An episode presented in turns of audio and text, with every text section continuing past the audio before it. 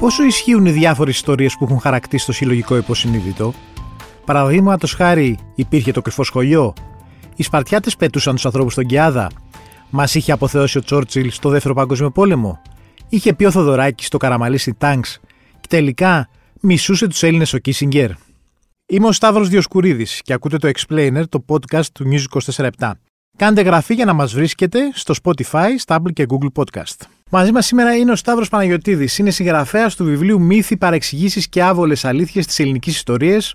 Μικρές αφηγήσεις για γεγονότα που όλοι γνωρίζουμε αλλά ποτέ δεν συνέβησαν.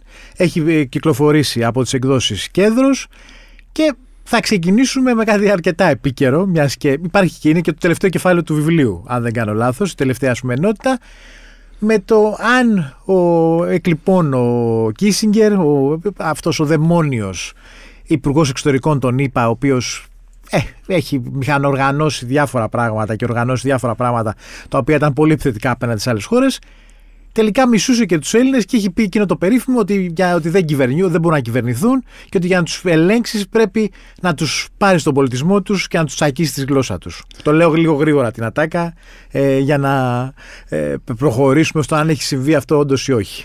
Είδατε πώς τα φέρνει η πανουργία της ιστορίας που λέμε ναι. καμιά φορά και στις μικρές στιγμές, στη συγκυρία της, να συζητάμε σήμερα, ας πούμε, ε, αυτό το θέμα. Πάνω στη μέρα που πέθανε ο Κίσιγκερ στα, στα 100 του χρόνια, έτσι. Νομίζω ότι η κακία, αν έτσι μιλήσουμε λίγο εξωεπιστημονικά, καμιά φορά φαίνεται ότι συντηρεί τους ανθρώπους ναι. μέχρι μεγάλη ηλικία. Λοιπόν, ε, υπήρχε για δεκαετίες, μέχρι και σήμερα είναι σε πολλών ανθρώπων το μυαλό δεδομένο ότι κάποια στιγμή ο Κίσιγκερ έκανε αυτή την φοβερή δήλωση που έλεγε ότι οι Έλληνες έχουν μία σειρά από χαρακτηριστικά που τους κάνουν πολύ ε, δυσκολοκατάβλητους, δεν τους κάνουν εύκολα χειραγωγήσιμους και άρα πρέπει περίπου να τους εξανδραποδίσουμε, να τους εξαφανίσουμε τον πολιτισμό, την ιστορία και κάτι τέτοια. Έχει στο μυαλό του καθένας ότι έλεγε αυτή η περίφημη δήλωση. Προφανώς κάποια στιγμή ο, ο Κίσιγκερ ε, όταν έφτασε στα δικά του τα, τα αυτιά ότι κυκλοφορεί στην Ελλάδα ε, η φήμη ότι έχει κάνει μια τέτοια δήλωση το, το αρνήθηκε και είπε ότι δεν θα μπορούσε και να έχω κάνει μια τέτοια δήλωση με την ιδιότητα του Υπουργού Εξωτερικών των Ηνωμένων Πολιτειών. Πώς ξεκίνησε όμως όλη αυτή η ιστορία; Αρχικά είχε δημοσιευτεί στην ελευθεροτυπία ένα άρθρο μια επιστολή μάλλον ενός δικηγόρου ο οποίος αναφερόταν έτσι ακροθυγός σε μια παρόμοια δήλωση του Κίσιγκερ για ένα άσχετο θέμα. Υποστήριζε την ανάγκη να επανέλθει η διδασκαλία των αρχαίων ελληνικών στα, στα σχολεία.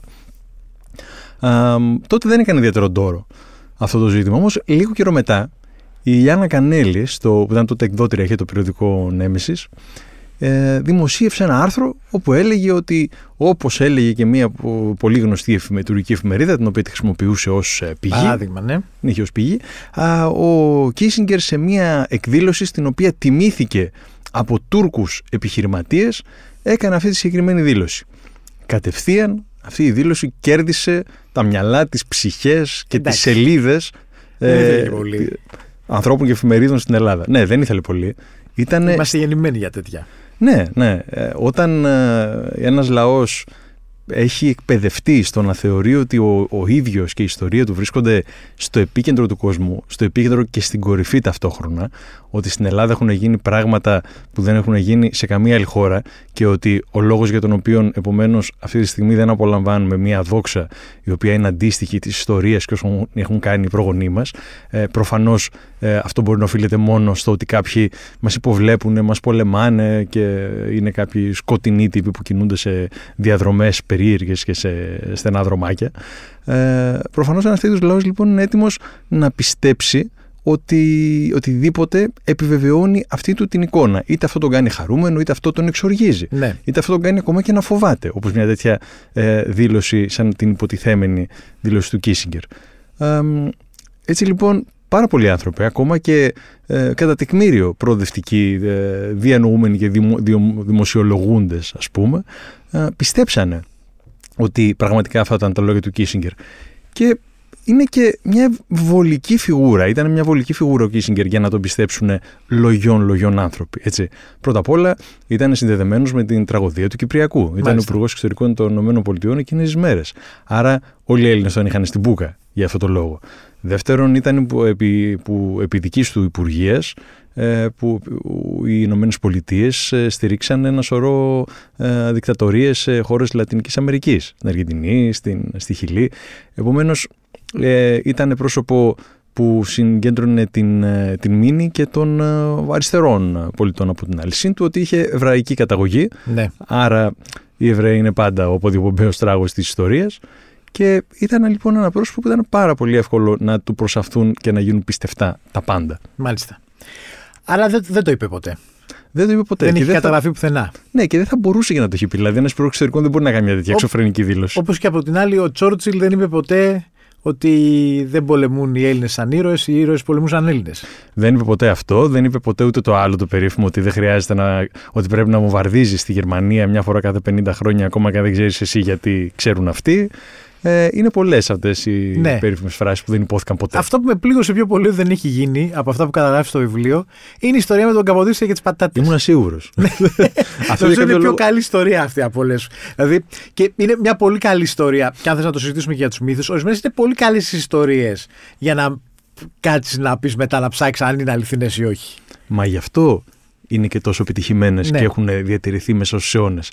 Επειδή έχουν μια δομή και ένα περιεχόμενο που τις κάνει να είναι ψευδές και να, να ρέουν. Είναι ωραίες ιστορίες. Όντως, αυτή με την πατάτα είναι ωραία ιστορία και είναι τόσο ωραία που έχει επιτυχία σε πάρα πολλές χώρες. Διότι υπάρχει στην ε, Γερμανία για τον Φρυδερίκο το Μέγα της Προσίας, υπάρχει στην Γαλλία για τον... Η ίδια ιστορία, δηλαδή. Τους βάλαν τις πατάτες σε τέτοιο και πήγαν και τις κλέψαν για να καταλάβουν τι είναι. Μέσα ναι, σε μια ναι, ναι. αποθήκη και βάλαν φρουρούς για να νομίσουν ότι είναι κάτι Διότι για κάποιο λόγο φαίνεται ότι σε μια σειρά από άλλες χώρες ε, η πατάτα ήταν δύσκολο να ενταχθεί στο διατροφολόγιο διότι ο κόσμος της έβλεπε λίγο φοβικά. Ενώ αντιθέτως στην Ελλάδα, μάλλον επειδή οι άνθρωποι δεν είχαν και πάρα πολλές επιλογές εκεί στα αρχές του 19ου αιώνα, ας πούμε, ε, η πατάτα όντως την έφερε καποδίστριας, αλλά εντάχθηκε πάρα πολύ εύκολα στο διατροφολόγιό μας. Δεν ήταν δύσκολο. Υπάρχει όμως και μια θετική χρησιμότητα των μύθων στην ιστορία. Δηλαδή, αν θες, όλες αυτές οι ιστορίες που έχουν προκύψει και μετά από την Επανάσταση του 21, που πολλά δεν έχουν, δηλαδή δεν ξεκίνησε το 25 Μαρτίου, δηλαδή κάποια πράγματα τα γνωρίζουμε, δεν υπήρχε το κρυφό σχολείο, ε, ένας τεράστιος μύθος που υπήρχε και στα σχολεία μέχρι κάποια στιγμή, ε, ή και άλλα ζητήματα βοήθησαν σε ένα νεαρό ας πούμε κράτος όπως ήταν η Ελλάδα να φτιάξει τη δικιά της σύγχρονη μυθολογία ώστε να μπορεί να υπάρχει ένας συνεκτικός δεσμός ανάμεσα στους κατοίκους της.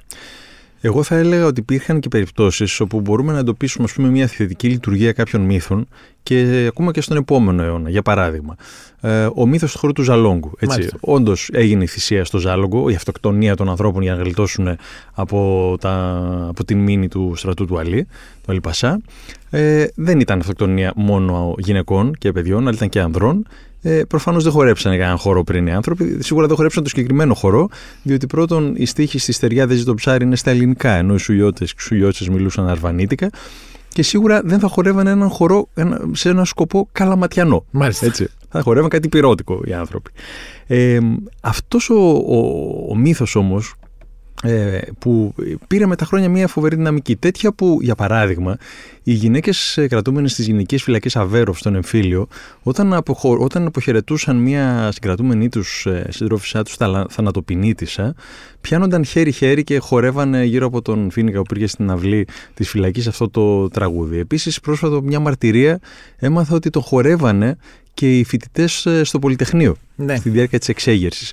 Αυτό δείχνει ότι όντως ε, ένας ε, τέτοιος μύθος μπορεί καμιά φορά, άμα συνδέεται με αγωνιστικές παραδόσεις συγκεκριμένες, να λειτουργήσει προωθητικά, προοδευτικά, να τονώσει το αγωνιστικό φρόνημα. Σήμερα, βέβαια, απ' την άλλη, μπορούμε να πούμε ότι δεν θα χάσουμε τίποτα. σα ίσα θα κερδίσουμε αν δεχτούμε αυτά που είπα πριν, ότι ε, για το τι ήταν αληθινό και τι ήταν επινοημένο από αυτήν την ιστορία του χώρου του Ζαλόγκου. Πάντως βλέπουμε και πολύ πρόσφατες ιστορίες. Δηλαδή η, η δήλωση περίφημη του Θοδωράκη, το καραμαλί Τάγκ, ναι, ναι. Και... Η, ο, ο Ρίτσο, ε, αν, ε, ε, ε, δεν το θυμάμαι ακριβώς πιο πώς το ήταν στο βιβλίο μέσα. Το προσάπταν για χρόνια ότι έχει, πει το, έχει γράψει στίχους για τα τάγκς που χορεύανε στους δρόμους ναι. τη Πράγας. Για την άνοιξη της Πράγας του 1968. Υπάρχουν και.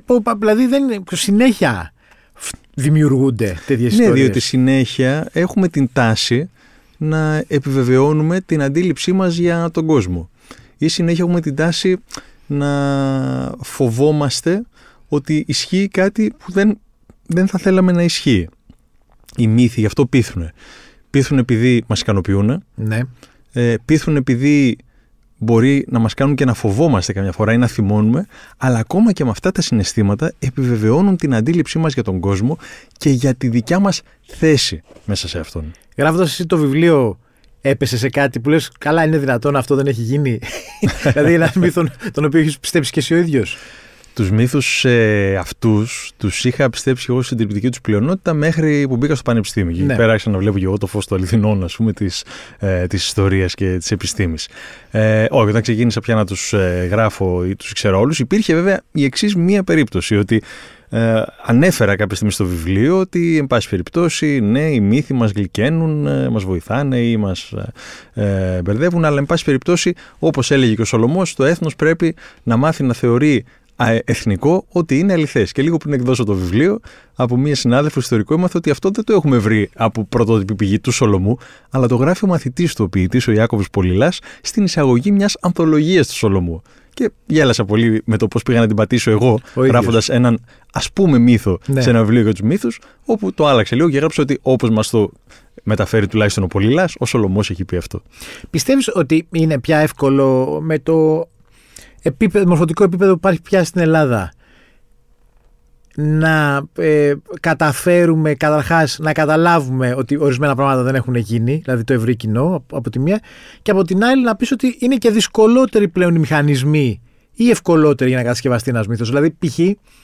η περίοδος του κορονοϊού έδειξε ότι με ευκολία μπορεί να κατασκευαστούν πάρα πολλά πράγματα ε, διάφοροι μύθοι όσον αφορά την προέλευση του ιού, το τι γίνεται με τα εμβόλια και, και, και, τα οποία δεν έχουν απλά μια παρενέργεια στο, εντάξει, σε μια συζήτηση που θα κάνουμε στο facebook, δεν ξέρω, στα social media, έχουν παρενέργεια και για την ίδια τη ζωή μας ε, ορισμένες φορές. Έτσι είναι. Καταρχάς, το, η άνοδος του μορφωτικού επίπεδου πάντα βοηθάει. Ταυτόχρονα βοηθάει και η άνοδος του βιωτικού επίπεδου. Δηλαδή, θα δείτε ότι όταν οι κοινωνίες ευημερούν υλικά, οι άνθρωποι τείνουν λιγότερο να πιστέψουν σε, σε μύθους, σε δοξασίες, σε θεωρίες νομοσίας, δεν το έχουν τόσο πολύ ανάγκη. Θα έλεγαμε ότι πρωτίστως, ε, δεν ξέρω αν θα ακουστεί παράξενο, θεωρώ ότι είναι ένα πολιτικό ζήτημα. Δηλαδή, ότι πρέπει ο δημόσιος λόγος ε, των ε, φορέων των ε, κρατικών ή όσων τέλος πάντων ανήκουν σε αυτό που θα λέγαμε ε, ιδεολογικούς μηχανισμούς του κράτους να έχουν ε, μια λειτουργία τέτοια ναι. που κυρίως να κάνουν τους ανθρώπους να, να νιώσουν λίγο ότι OK, okay, δεν τρέχει και τίποτα αν σε ένα πράγμα δεν είμαστε στην κορυφή της ιστορίας. Ναι. γιατί νομίζω ότι στην περίπτωση της Ελλάδας τουλάχιστον, όπως και άλλων βαλκανικών χωρών, ξεκινάει το πρόβλημα από αυτό, από το ότι έχουμε κατακτήσει την εθνική μας συνείδηση με έναν πάρα πολύ συγκρουσιακό τρόπο, με πολέμους, με συγκρούσεις, με επαναστάσεις, με συγκρούσεις με τις γειτονικές χώρες, οπότε τα πράγματα εκεί ε, δεν είναι εύκολα, η ιστορία είναι φορτισμένη και αν δεν ξεκινήσει να αποφορτίζεται, ε, δύσκολοι άνθρωποι θα σταματήσουν να πιστεύουν και σε μύθους. Τώρα, όντως είδαμε τα τελευταία χρόνια ότι παρότι υπάρχει μεγαλύτερη πρόσβαση στην πληροφόρηση ή και εξαιτίας αυτού από την άλλη, γιατί η μεγαλύτερη πρόσβαση στην πληροφόρηση, από την άλλη η άλλη της όψη είναι η μεγαλύτερη πρόσβαση στην παραπληροφόρηση. Είναι πολύ εύκολο σήμερα να γεννηθούν όλες αυτές οι δοξασίες, όλες αυτές οι θεωρίες νομοσίας για το τι έχουν μέσα τα εμβόλια, πώς είναι φτιαγμένα κτλ. Βέβαια, πολλές φορές, είτε για τους παλιότερους είτε για τους σύγχρονους μύθους, ε, η αλήθεια που καλύπτεται μόλις αν έχει κάποιος την ψυχραιμία, να αξίσει λίγο την επιφάνεια. Δύο ενδεικτικά παραδείγματα για έναν παλιό μύθο.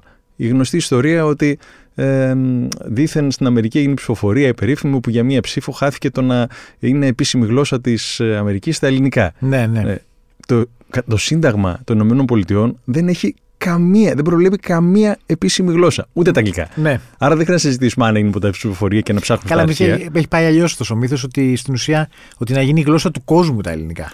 Άμα γινόταν της Αμερικής, θα γινόταν όλο του κόσμου. Ναι. Θα μιλούσαν όλοι και τώρα δεν θα τρέχαμε να πληρώνουμε τα φροντιστήρια για να μάθουμε αγγλικά.